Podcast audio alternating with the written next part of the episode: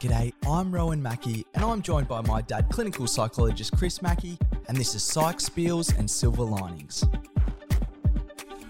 G'day, Dad. How you going today? Oh, good. Thanks, Rowan. I've got a slightly scratchy voice, but uh, but generally feeling good. So yeah, good to be here with you. Oh, it's good to be with you for a great topic, and as always, soldiering on through, which is good to see, Dad. But We've got a really interesting topic today. I'm very much looking forward to this one. It's a bit of a, a, different take on things and, and one that I don't think you'd mentioned that you'd seen much before. So, we've called today's episode Strengthening Our Resilience to Stress and Strain. So, I suppose, first of all, it might be worth mentioning where you got the idea for today's episode from. I believe there was maybe a student who helped you out with the idea for today's episode. Yes, it was something that intrigued me that came up from a question of a student. And so I was involved in this panel of people with different kinds of experience presenting to some positive psychology students invited by Tayyab Rashid, who's a leader in the positive psychotherapy field. And so it was great to be able to address this group of students. And at the end of our presentations, a student mentioned that she had an engineering background and she wondered whether in psychology people differentiated the terms stress and strain as they do in engineering.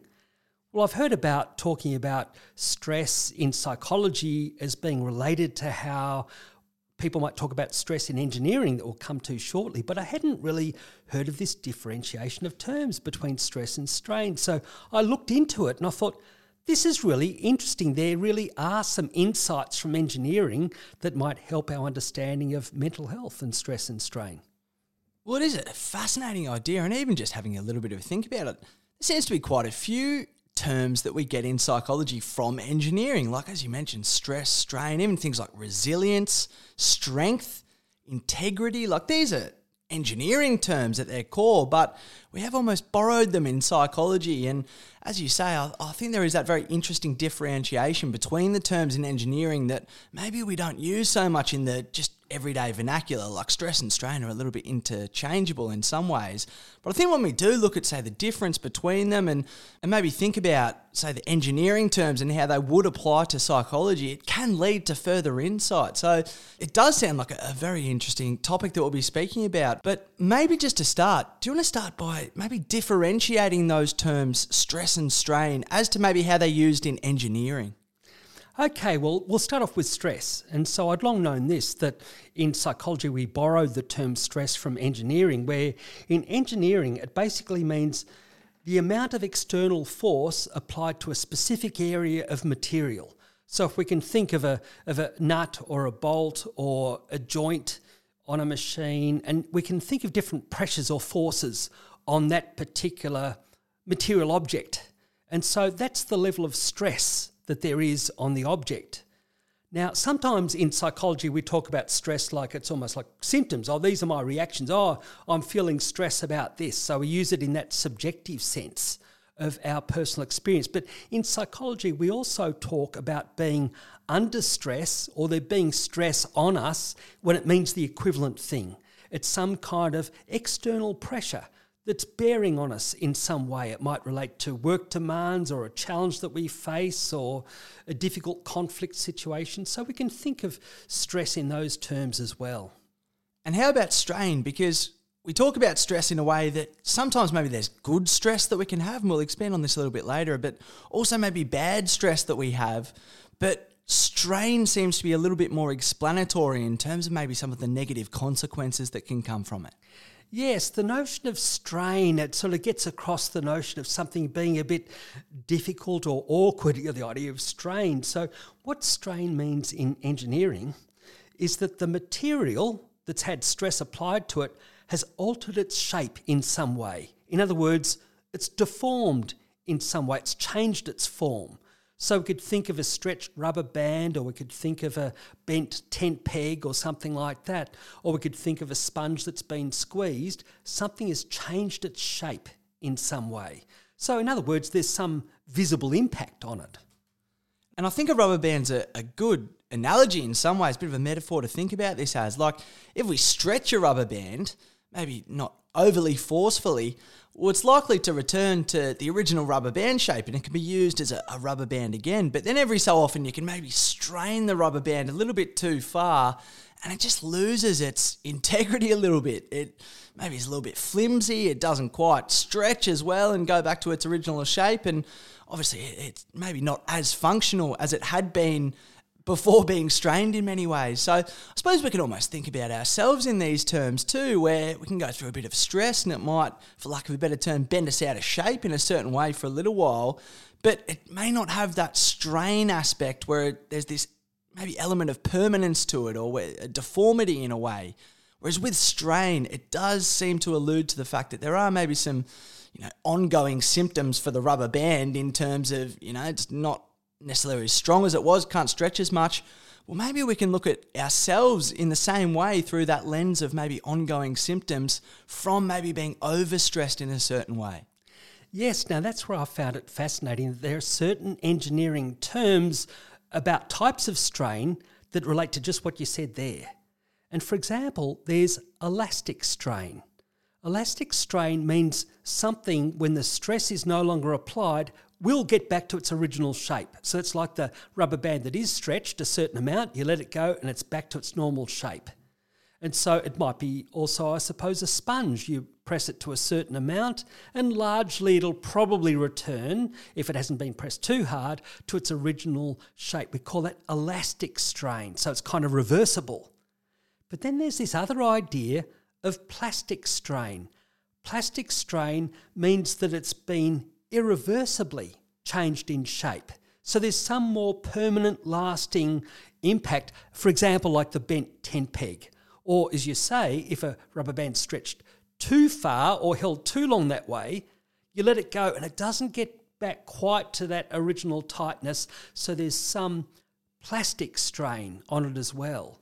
So, just generally, that idea if we had a long piece of plasticine, for example, and we bent it or putty and we adjusted it, you'd get that plastic strain. In other words, a more lasting kind of strain. And when you think about that, like you were suggesting earlier, I suppose when it comes to certain types of stress, if we get a bit bent out of shape for a while, like the elastic strain, but we go back pretty much to our original state, then there's probably not too much problem with that. But if we find that we remain a bit bent out of shape, we're showing the lasting kind of reactions or signs of having been under stress, that might be more problematic. That's when we're getting more to that plastic strain. And then this is something that we might elaborate on even a little bit further into the podcast. But then another term, for example, I believe is called yield point, which is basically like breaking point, which interestingly is another term that we borrow from engineering in psychology. But What's maybe the yield point of an object?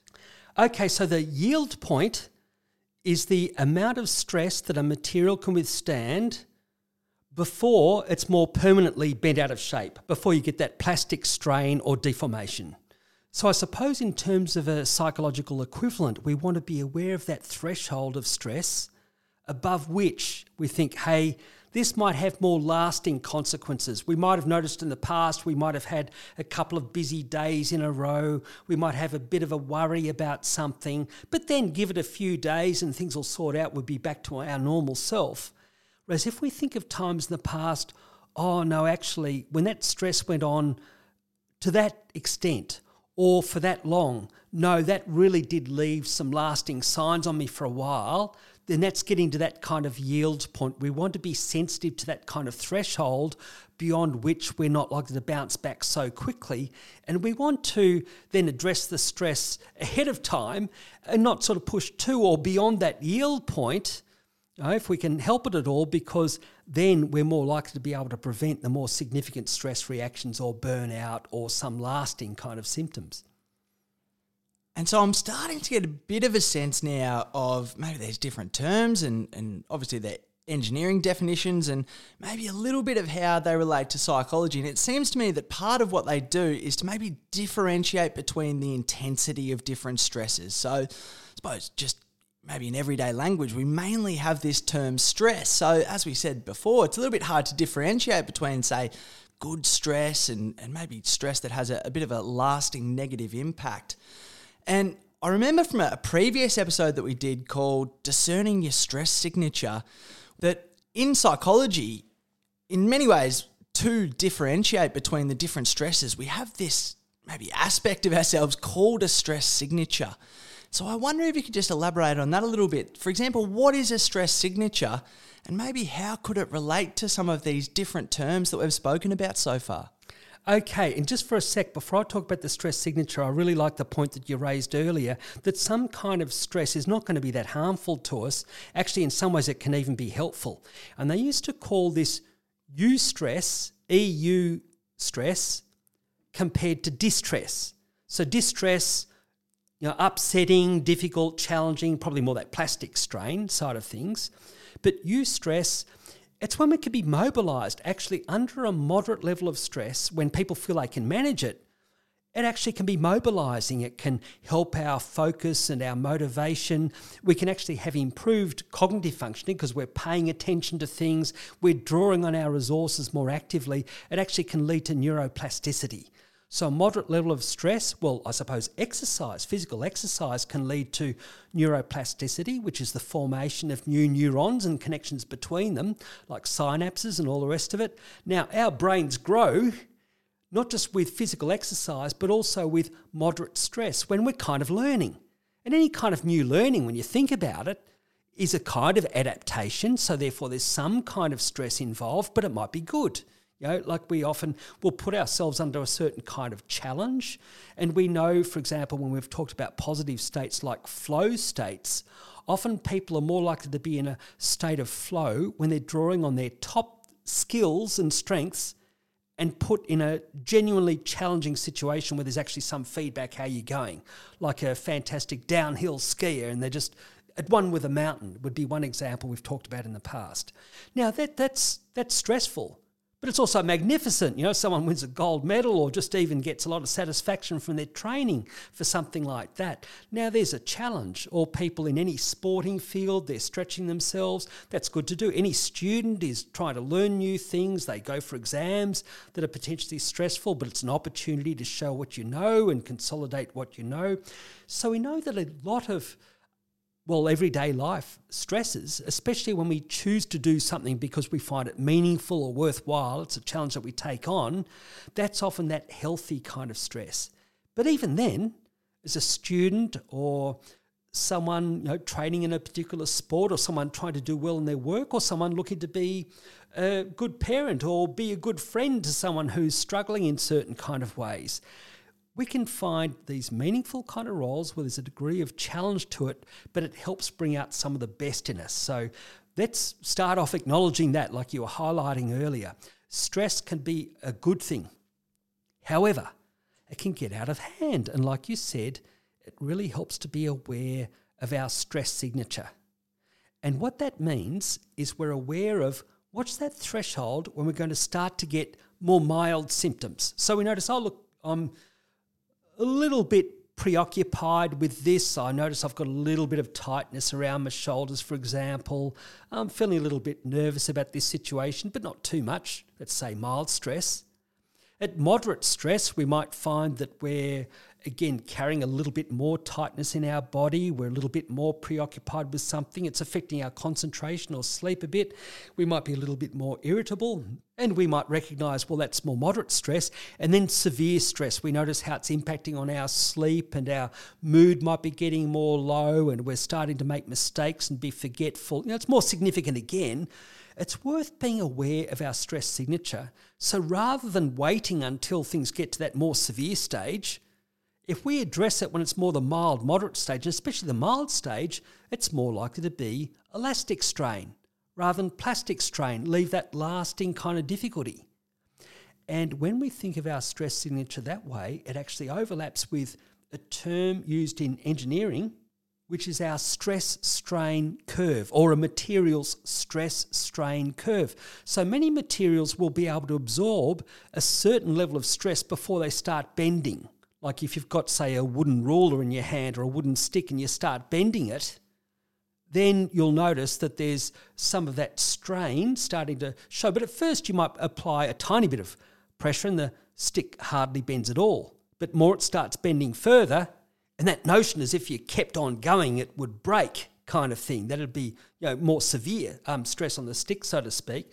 So there's this idea of our stress strain curve. All materials have a stress strain curve. And so, for example, with a stick in our hands and we're looking to bend it, up to a certain point, apply some stress, not much change in the shape of the stick. But the more we bend it or the more pressure we apply, then you notice the change in that. And a hardwood will bend less than something like bamboo or a very light, thin stick will bend even more. So it's recognizing what our own characteristics are in how we respond to certain kind of stresses and get a sense from our past experience how much of the strain of a certain point, when that finishes up, do we get back to our original shape? So it's more elastic, or no, I've learnt from past experience. When I kept on going with that level of burnout, I was actually at risk of getting mild depressive symptoms and not thinking so straight and having sleep problems. No, I'm better off attending to this sooner rather than later because you know it's my stress signature is getting more advanced. Again, it's just like material objects and stress, recognizing when we're getting to those points where the strain is getting such it's more problem than it's worth. And there's a risk even of of breaking or the equivalent of just not being able to function well at all. And so, in many ways, it seems to me that what we're trying to do, partly with this episode, is to find within ourselves or recognize within ourselves what that point is when, for example, you know, we apply as much stress that is required to maybe strain us in a way or, or get us to that point where there's going to be longer lasting impacts. And what I wonder then is how on earth do you do that? Because it strikes me when talking about, say, the stress signature, like with our mild, moderate, and severe stress, there's going to be responses that we have. And in many ways, they're going to be stress reduction techniques at that time. So there might be some things that we do in that moment that might make us feel a little bit better in terms of, you know, we're a little bit irritable in a way, but, you know, maybe there is a slight dopamine hit with sort of just, you know, running your mouth in a certain way. And, well, then you're maybe not as stressed later on and even, you know, feeling a little bit bad about sort of going down that road. So you put things in place to not necessarily get to that level of stress again. But thinking about that and, and within myself, like, oh, I look back at times, think it's mainly, say, after the time that I've been stressed that I've been able to recognize what that point is that – maybe it went a little bit just beyond, say, the you know quote unquote normal or, or, manageable is probably a better word for it. The manageable form of stress. So, how on earth do we discern what that point is at which there is maybe that bit more strain on us? Okay, look, I think one of the things, again, gaining from this engineering idea is it almost comes down to arithmetic. There's a certain amount of stress of a certain type we're likely to experience before we do have that impact, get bent out of shape, so to speak. And where do we become aware of that? It's looking to reflect on this very issue itself and being honest with ourselves, being open with ourselves. What have we noticed in the past? Being sensitive to our body, feelings in our body, and that includes things our sleep and our appetite, how that might have been affected by stresses in the past. Notice our emotions so being attuned to when we do feel frustrated or irritated or or tired or distressed in some way, just being honest with ourselves about that. Our emotions are so helpful, including our painful emotions, what we'd otherwise call our negative emotions. Actually, it's all feedback. In a sense, there's no such thing as a negative emotion. Our emotions, our feelings are giving us feedback about how we're traveling in the world at the moment. And so it's being open to noticing that. Then it's noticing our thoughts when our thoughts maybe become more troubled or repetitive or a bit rigid or stuck. And also noticing our relationships. So, whether there's a little bit more conflict, whether we're not connecting as well, a bit more withdrawn, and so, for example, if we're thinking more negatively, that might also reflect in our relationships in some ways, how other people are responding to us. That in turn might affect our body and our feelings. Again, listening to our body, listening to our feelings, listening to our thoughts, and noticing our relationships. And when we have that kind of openness to respond to that, and when we recognize, hey, wait a minute, I'm showing some strain now this is actually showing up. And if our family members or friends make a comment to us, look, are you okay? Or you seem a bit tired, or I notice you've seen a little bit quieter lately, or something like that. That's probably a signal from a caring person telling us that they see something a little bit different about us. That's probably a sign of strain meaning visible impact of stress. So it's just paying attention to that, especially if you know someone's likely mentioning it with goodwill. It's being open to pick up that feedback and then looking at past experiences and history, being honest with ourselves about that.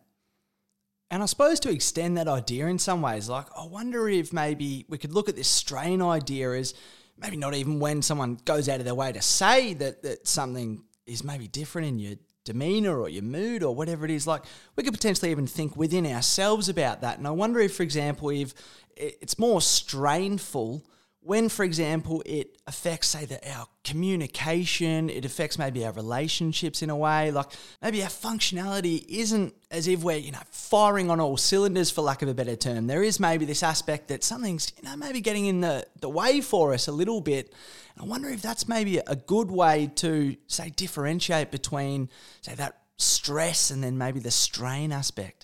Yes, I think that's actually a very good suggestion. Like, in a way, what I pick up from what you're saying there is if something affects our roles in our everyday life, so, you know, one day we're a bit stressed, fair enough, or even a week we're a bit more stressed. And like all of us were dealing with that when, say, the pandemic first hit, there was a lot of stress on us, and that no doubt that would have shown often in different kinds of strains as well. But overall, in the scheme of things, it's normal to have everyday stresses that come up, and yet we'll be continuing on in our work and our relationships and our leisure pursuits, and so those kind of roles. But if something is affecting our roles, like we're not so efficient in our work, we're a little bit more distant or not connecting as well or more irritable in our relationships, or just say we're not engaging in our social activities as much, or we're not keeping up a leisure activity or routine like going to the gym or going for regular walks that we normally do.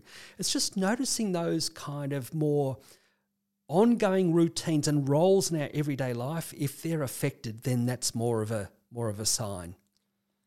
And I wonder if it, another thing, I'm, I'm, quite enjoying these engineering terms, Dad, and maybe applying them to psychology in some ways. And I believe there's maybe a couple of other, say, types of stress within engineering that we could look at and apply to psychology as well. And the first one of those that we'll talk about is called compressive stress. So, first of all, what is compressive stress? Okay, so in engineering, like compressive stress, like the idea of compression, like pressing, so there's that force being applied to a particular spot, like pushing down on it kind of thing.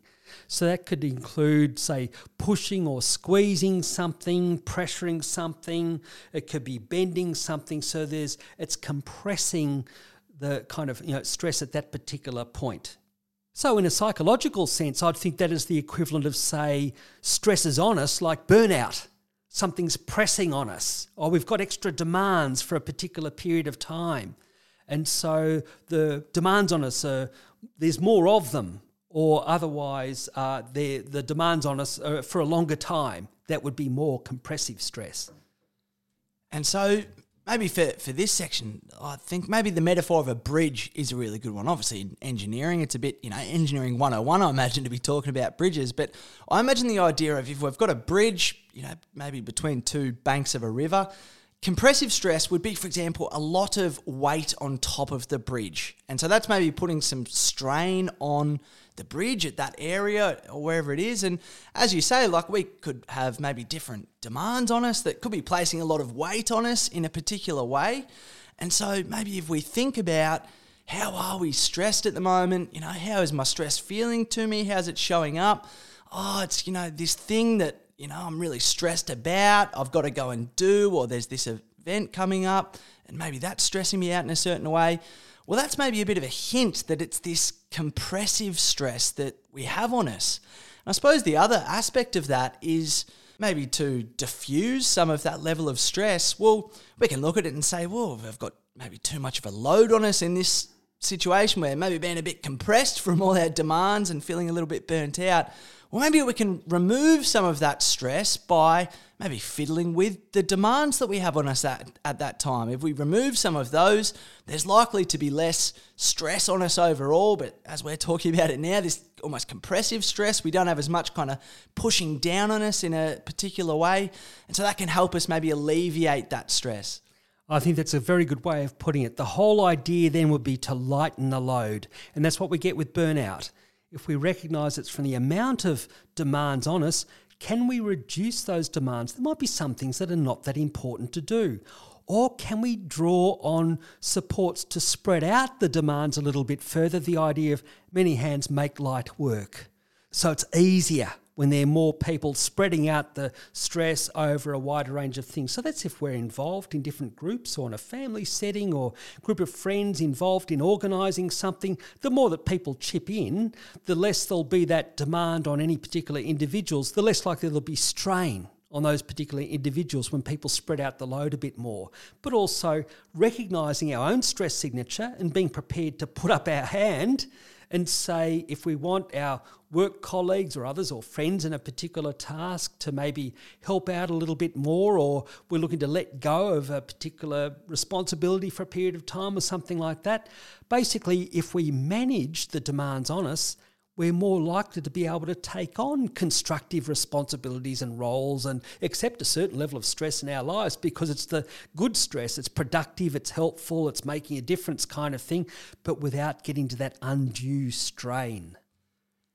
And I like that even about, say, spreading the load. Like in some ways, I was thinking about it more of, say, re- reducing the demands, reducing that load on us. But if we go maybe back to our bridge metaphor, it seems that there's maybe a couple of approaches that we can have. We can either remove some of the weight, so maybe some of the burden of the demands that we do have on us, or we can strengthen the bridge, as you say, by maybe accessing some further resources or further support that we do have. So I like that term, Dad, but if we look at, say, tensile stress, which is another engineering term that we're going to be speaking about today, what is tensile stress?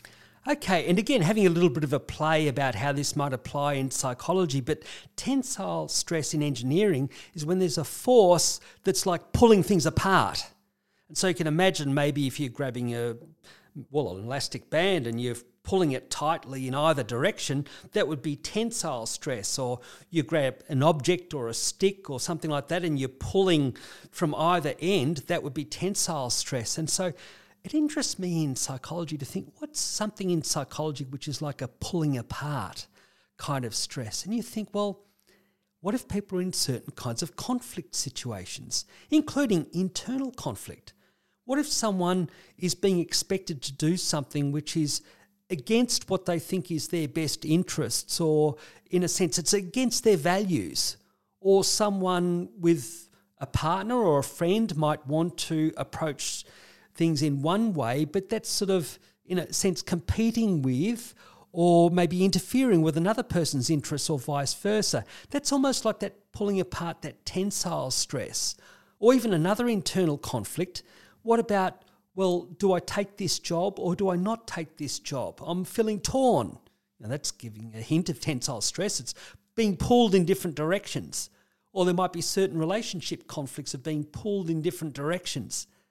And funnily enough, I thought, well, that reminds me a little bit of what we did recently in that chair work episode. Just say if you're torn in different directions, like, will I take this job or not? In chair work, you act out each side of the pull, so to speak, each side of this tension to get more of a balance. Or if there are parts of ourselves in conflict, hey, part of me wants to do this, but part of me would rather approach it like that. And sometimes we've talked of acting out the different parts in a in different chairs and seeing if you get a more integrated kind of response. So maybe there are aspects of stress in psychology which are more like that tensile stress. We feel a little bit of pulling apart.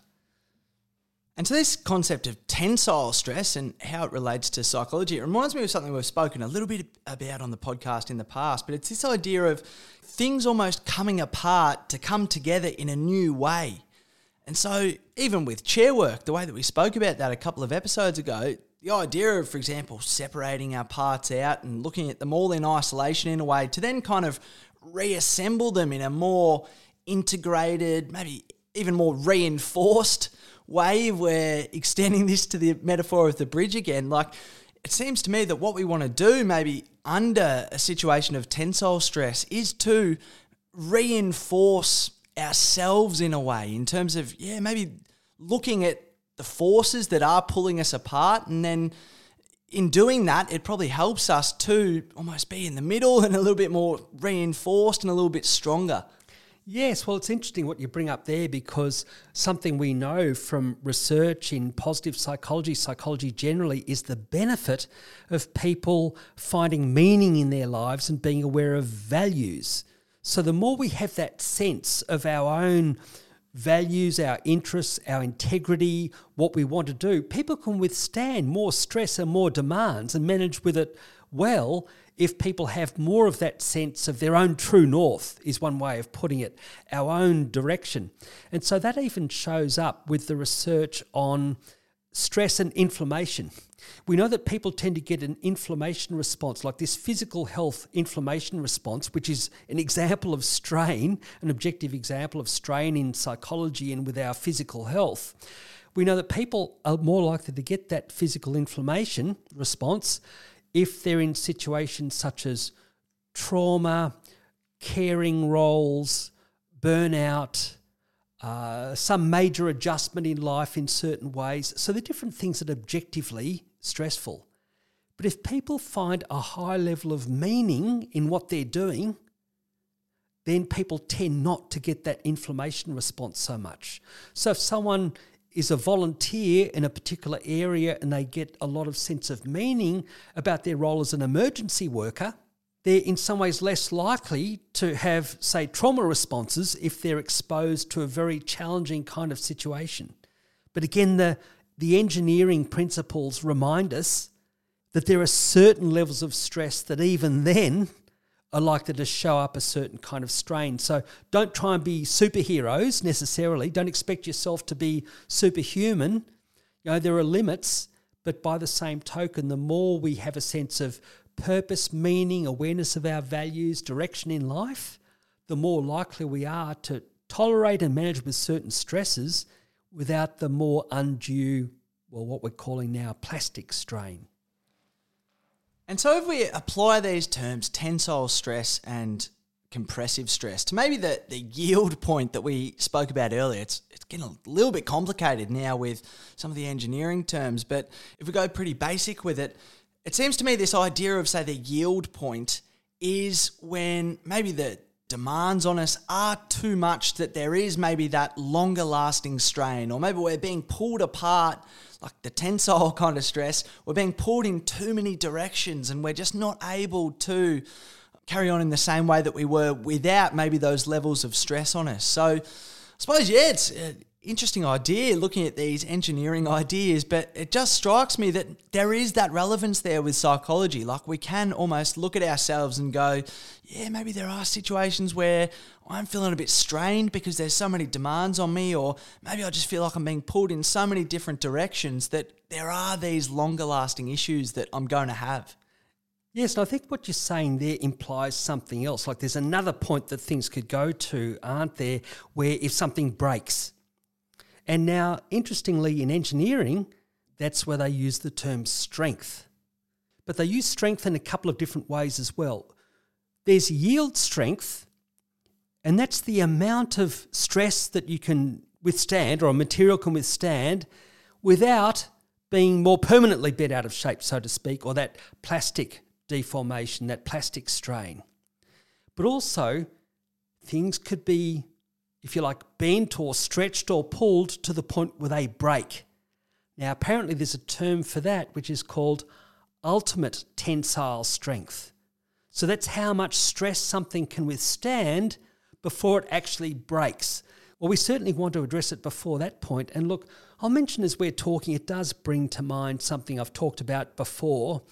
At a personal level, when I didn't manage that at all well, when I was in my early 30s, I think I was about, yeah, 32 years of age, and I was admitted to a psychiatric hospital with severe depression.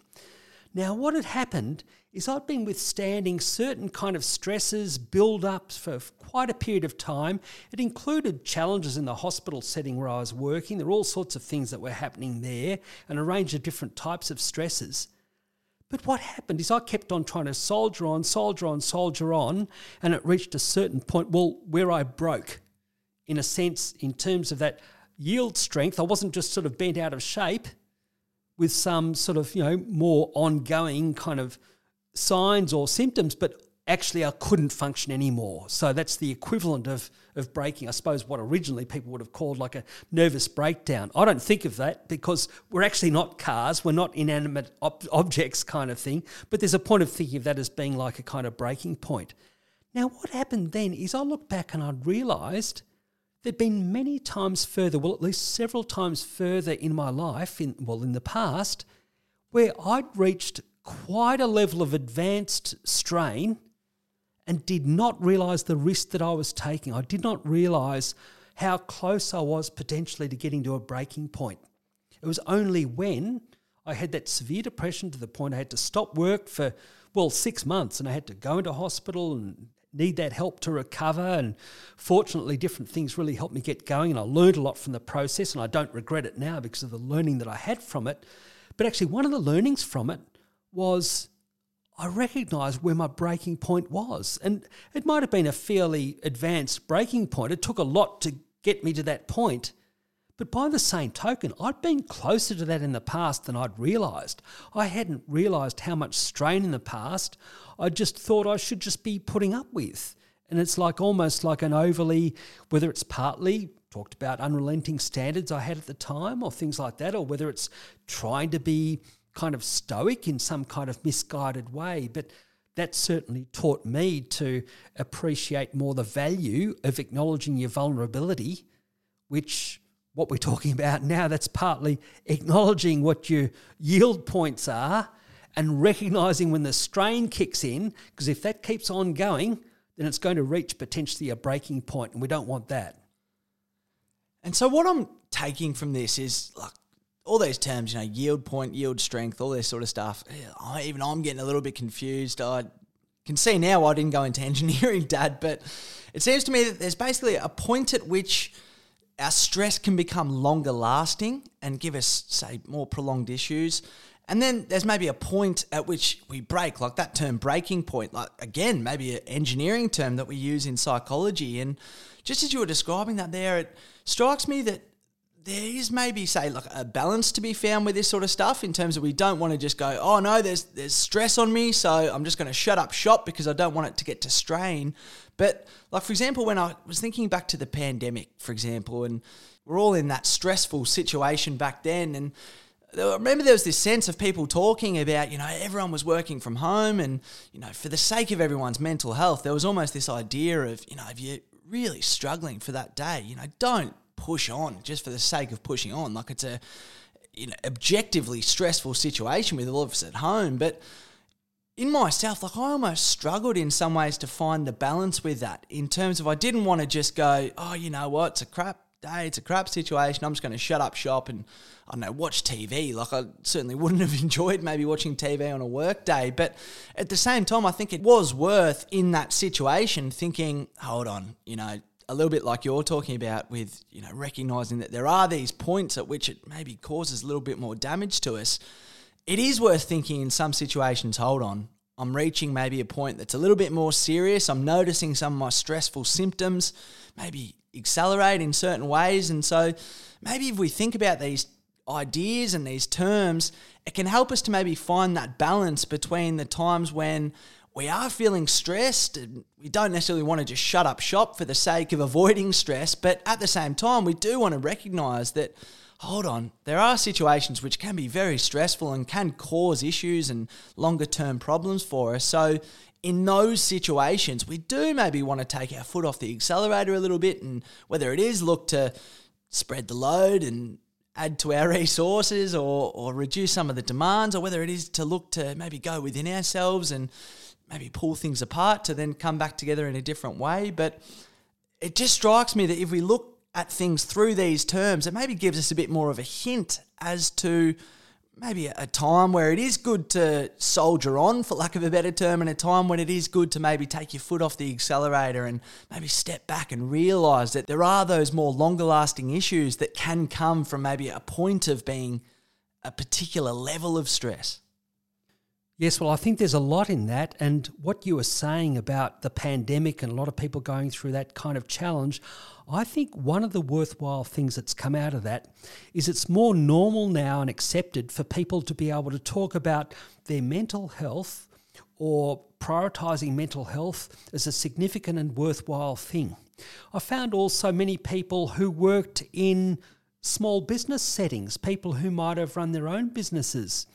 And like, like I might have seen a number of people as clients who are really concerned about their staff and the welfare of their staff and how people were managing with things because everyone realised it was normal for there to be more strain.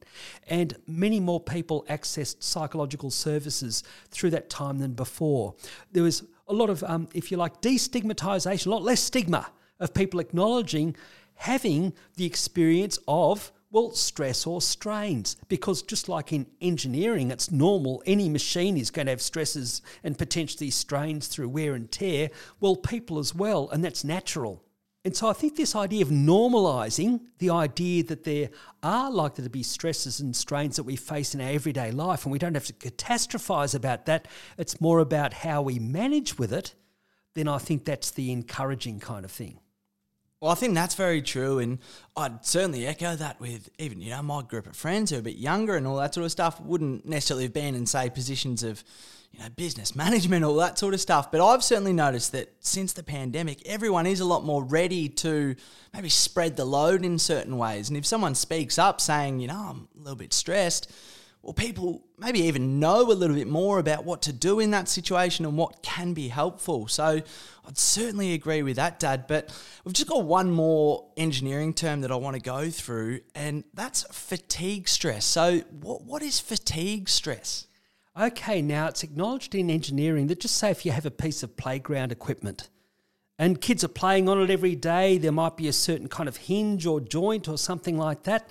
Now, in engineering, they look at what happens with a particular part that gets used or pressured, if you like, stressed again and again and again and again, and recognizing that over a period of time there can be fatigue. So we've heard of metal fatigue, for example.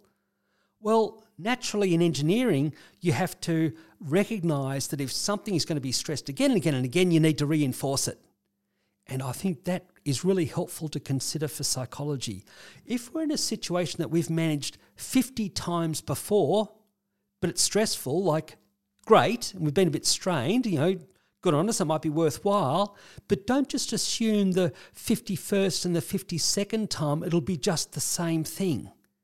Because if we've been doing something very demanding over quite a period of time, it might be worth either having a break or doing something a little bit different or reinforcing our strength in that, that area in whatever kind of way. So, not just assuming we can keep on going on without wear and tear. Now, the main example I can think of that, say, in the trauma field, would be like emergency workers, or it could have been people who are repeatedly facing certain challenging situations. And we used to have sometimes that notion that a person's gone out for their maybe 500th time to deal with a car accident or something like that. And for some reason, that was the straw that broke the camel's back. Now, not saying that everybody's going to have this experience, there'll be a sudden catastrophic reaction people have. It's just like, don't take for granted that just because we've been experiencing something again and again and again that's been stressful, that we should just keep on doing that in the same way. It might be people caring for an ill relative or people who've got escalated demands for quite a period of time that they've been managing with for quite some time.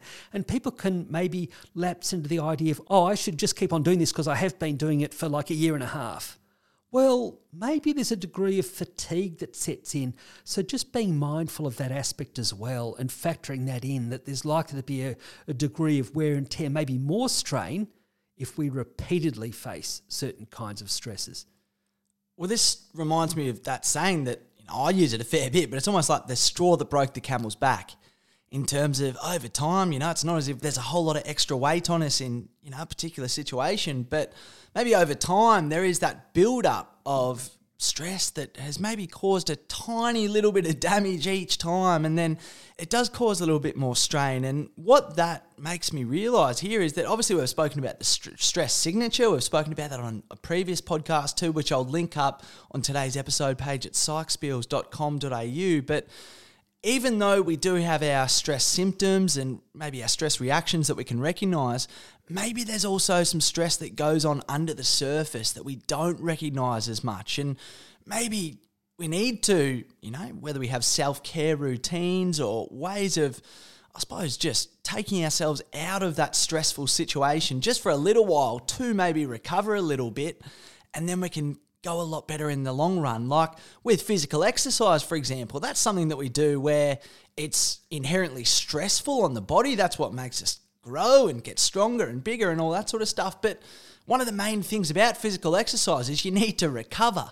Like even if you're training for a marathon, you know, you you don't just start straight away and just start trying to run marathons. There's almost this, you know, build up period and then you recover a little bit. But with stress, inherently they're nearly always stresses that are on us all the time. So it's so much harder to get that break and recovery from stress. But what this concept of fatigue stress is making me realize in some situations is even when we don't recognize it, we may not necessarily feel stressed, but we can recognize that our, our situation is a little bit stressful in some ways, like when you were speaking about maybe caring for a loved one. Like, oh, of course, we're going to do that and we're going to want to do that and put everything that we have into that. But it might not be maybe showing on the surface each time that we maybe call upon our resources in a way that it is causing us some even small level of damage in that situation. Yes, and look, actually, one thing that I was reminded of is what you were describing there, like reinforcing ourselves. So we've got a little bit more up our sleeve to deal with even unexpected situations. It reminds me that many clients I see do very well by working out they've got their own formula for well-being and maintaining a high level of mental health, withstanding more challenges, and it, it's often got a combination of a number of things it's often got some level of physical fitness or exercise to it. That, that's one of the main things that tends to come up. And part of it is having positive social relationships, keeping some connection with, again, the supports that people have in their lives in certain ways. But just say individually, physical exercise is often part of it.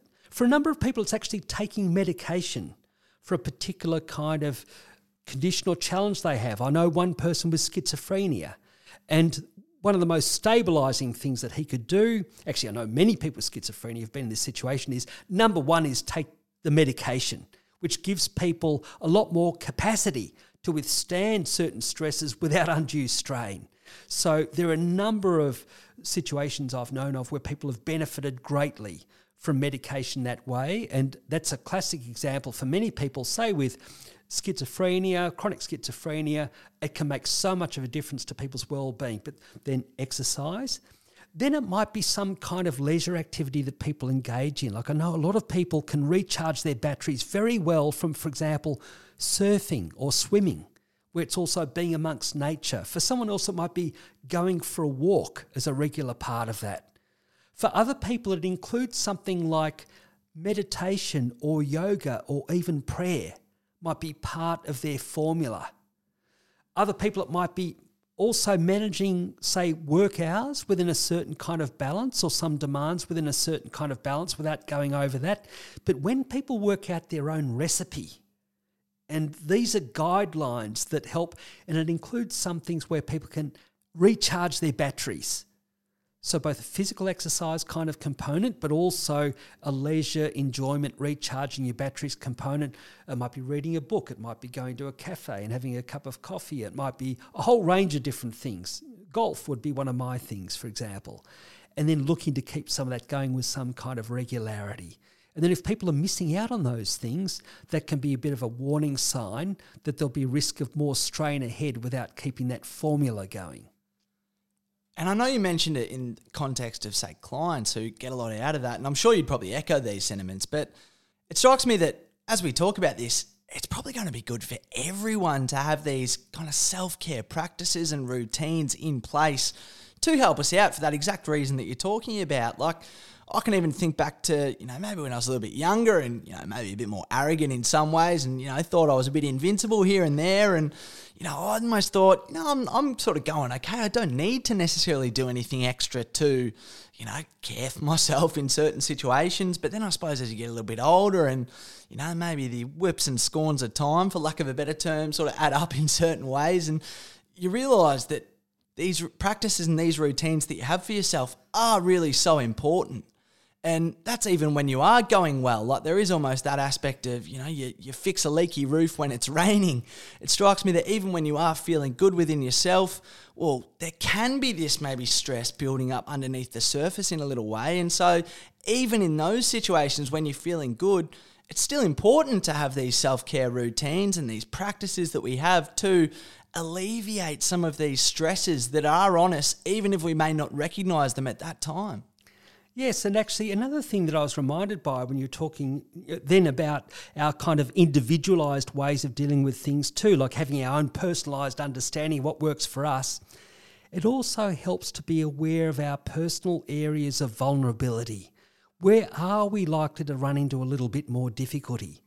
Now, this relates closely to what we covered in recent weeks in our podcasts on schema therapy, where we look at certain kind of patterns that come up. For example, unrelenting standards or perfectionism might be a pattern that adds to certain people's vulnerability. You and I related to that particular one, for example, and recognized at times we could put more pressure on ourselves than necessary or was worth it.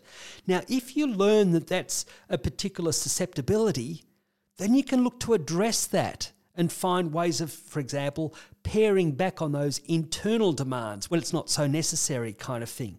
Other people might notice that their thinking goes in a bit of a pessimistic direction. So that might be an area of vulnerability to look at addressing that. Some people might notice that in their relationships they're a little bit more mistrustful than others than maybe they need to be. And so looking to alter that in certain ways. Some people might notice that they tend to maybe avoid social situations more than is optimal for them. So a bit of that social isolation schema might be something that comes up. Now, when we were highlighting those areas of vulnerability, it's a bit like what engineers do. Again, they look at, for example, playground equipment or, say, a bridge, and they think, what are the parts that are coming under the most pressure? What are the parts that might be most vulnerable? What can we do to reinforce that part? Make it stronger, make it thicker metal or a stronger piece of wood or something like that kind of thing. And in other words, it's planning for that so less likely to get the strain, the, the plastic strain, it keeps on bending and stays out of shape or it breaks. Now, the idea of schema therapy, when often we're not so aware of those areas of maybe life traps or potential vulnerability, schema therapy is to help us be more aware of our vulnerability points if they're ways that we might experience more strain, like we've got maybe an excessive concern about approval from other people and fear of disapproval. That's another kind of classic kind of area. When we're aware of those points of vulnerability, and we look to do something to address that, and our schema podcasts help with that when it's a longer term personality pattern. When, as you say, we've got our own formula for also recharging our batteries and also reducing stress levels, that kind of thing, or, or, reducing our arousal level to help reverse the strain, so to speak, then that's when we're more likely to continue on without undue uh, difficulty. Well, I think that's a, a, really good point. And the other thing that I'd almost add to that as well is to, I suppose, recognize that there are things that we can do too, whether it be reinforce ourselves in a certain way or to give us maybe more strength in a certain situation. Like it's not as if we've got our, you know, for lack of a better term, you know, we've got our bridge that's basically just built and that's susceptible to all the forces that are going to be placed on it. Like there are things that we can do, as you say there, to strengthen the bridge and maybe give us a little bit more resilience in certain situations. Like there are practices that we can put in place, there are supports that we can call upon. It's not as if that this stuff's fixed. And obviously the stresses that we go through in our life are going to change over the course of time, but we can also do something to do that as well. Like we can boost our resources in a certain way, or as I say, just maybe call upon certain things to reduce the demands that we have on us. And then as we go through, we can, you know, strengthen our bridge up and over time maybe deal with more forces in different ways, like whether it be, you know, the more burdens on us, we can be maybe pulled apart in different directions and not get to that maybe breaking point and maybe not even get to that straining point as well. Yes, I think a lot of it is about that awareness that you're suggesting, that insight. So, we're talking about strengthening our resilience to stress and strain. A lot of it is awareness. Have some awareness, just notice when there does seem to be a bit of escalation of stress on us, which was like all of us early in the pandemic. But there are other daily ways that it might come up, or there might be a month that has more demands to it in different ways. Just noticing that, noticing our signs of strain what are some ways that we can see that it's visible to ourselves or others that we are showing signs of that stress on us? There's some kind of shift in our behavior, our thoughts, our mood, our interactions with others, our routine. So being open to noticing that. And if we do notice those signs, can we reduce the demands on us in some way? Can we draw on supports a little bit more? Can we, in some ways, reinforce our ways of withstanding that by looking at our behaviours. Have we kept our formula going of our usual routines? These are the kind of principles that are involved in noticing our past history. When have we managed with things and got by okay? So the temporary stress was not a bad thing. We actually grew from it, we gained from it. When were times when we maybe went too far and didn't respond early enough to deal with the stresses that were on us. So we did show more strain for a period of time. It's just noticing those patterns over time. And this is where there's a great bonus. Being a human rather than an inanimate object, we can learn. We can learn from those past patterns. We're more, if you like, of an open system, like a rock is a closed system. It doesn't kind of learn or change so much in relation to its environment. Whereas a human being, we can take in information, we can adapt, we can shift our ways of dealing with things. And that's the idea of strengthening our resilience through awareness, noticing those patterns, and learning from past experience. Well, I think they're all great points, and it's a bit of a different way to be looking at some of this sort of stuff. And it's been enjoyable. It's almost taken me back to my Lego days, Dad, when I was a, a bit of a budding engineer in, in maybe using the Lego box. But uh, it's been very interesting to go through these topics, maybe in this context, and, and get a little bit more out of them. So, as I mentioned earlier, I will put up particularly the discerning our stress signature episode onto the episode page for today at psychskills.com.au. You can access that one. And just off the top of my head, I'm sure there's a couple of other episodes that will relate to this topic as well. But Dad, thanks for chatting with me about all this today. It's been a, an interesting topic, and I look forward to the next one.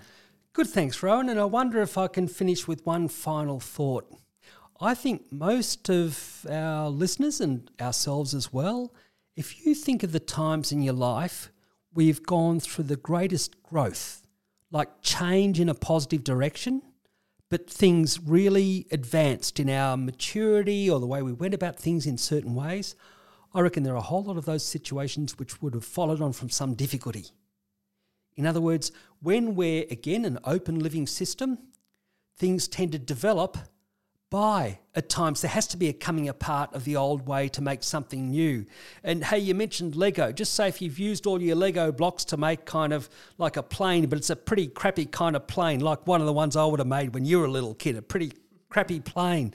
Then say you're trying to make something a little bit more advanced again Hey, you've got to take all the blocks apart to then put the elements together in a new way for a new advance. And I think that's a little bit what it's like for us as humans as well. I think it's a little bit like Nietzsche said what doesn't kill you makes you stronger. In other words, there may have been strain. It may even have lasted for a period of time. Hey, actually, we might have even experienced a breaking point like I did. And yet, beyond that, there might be things learnt that are very valuable.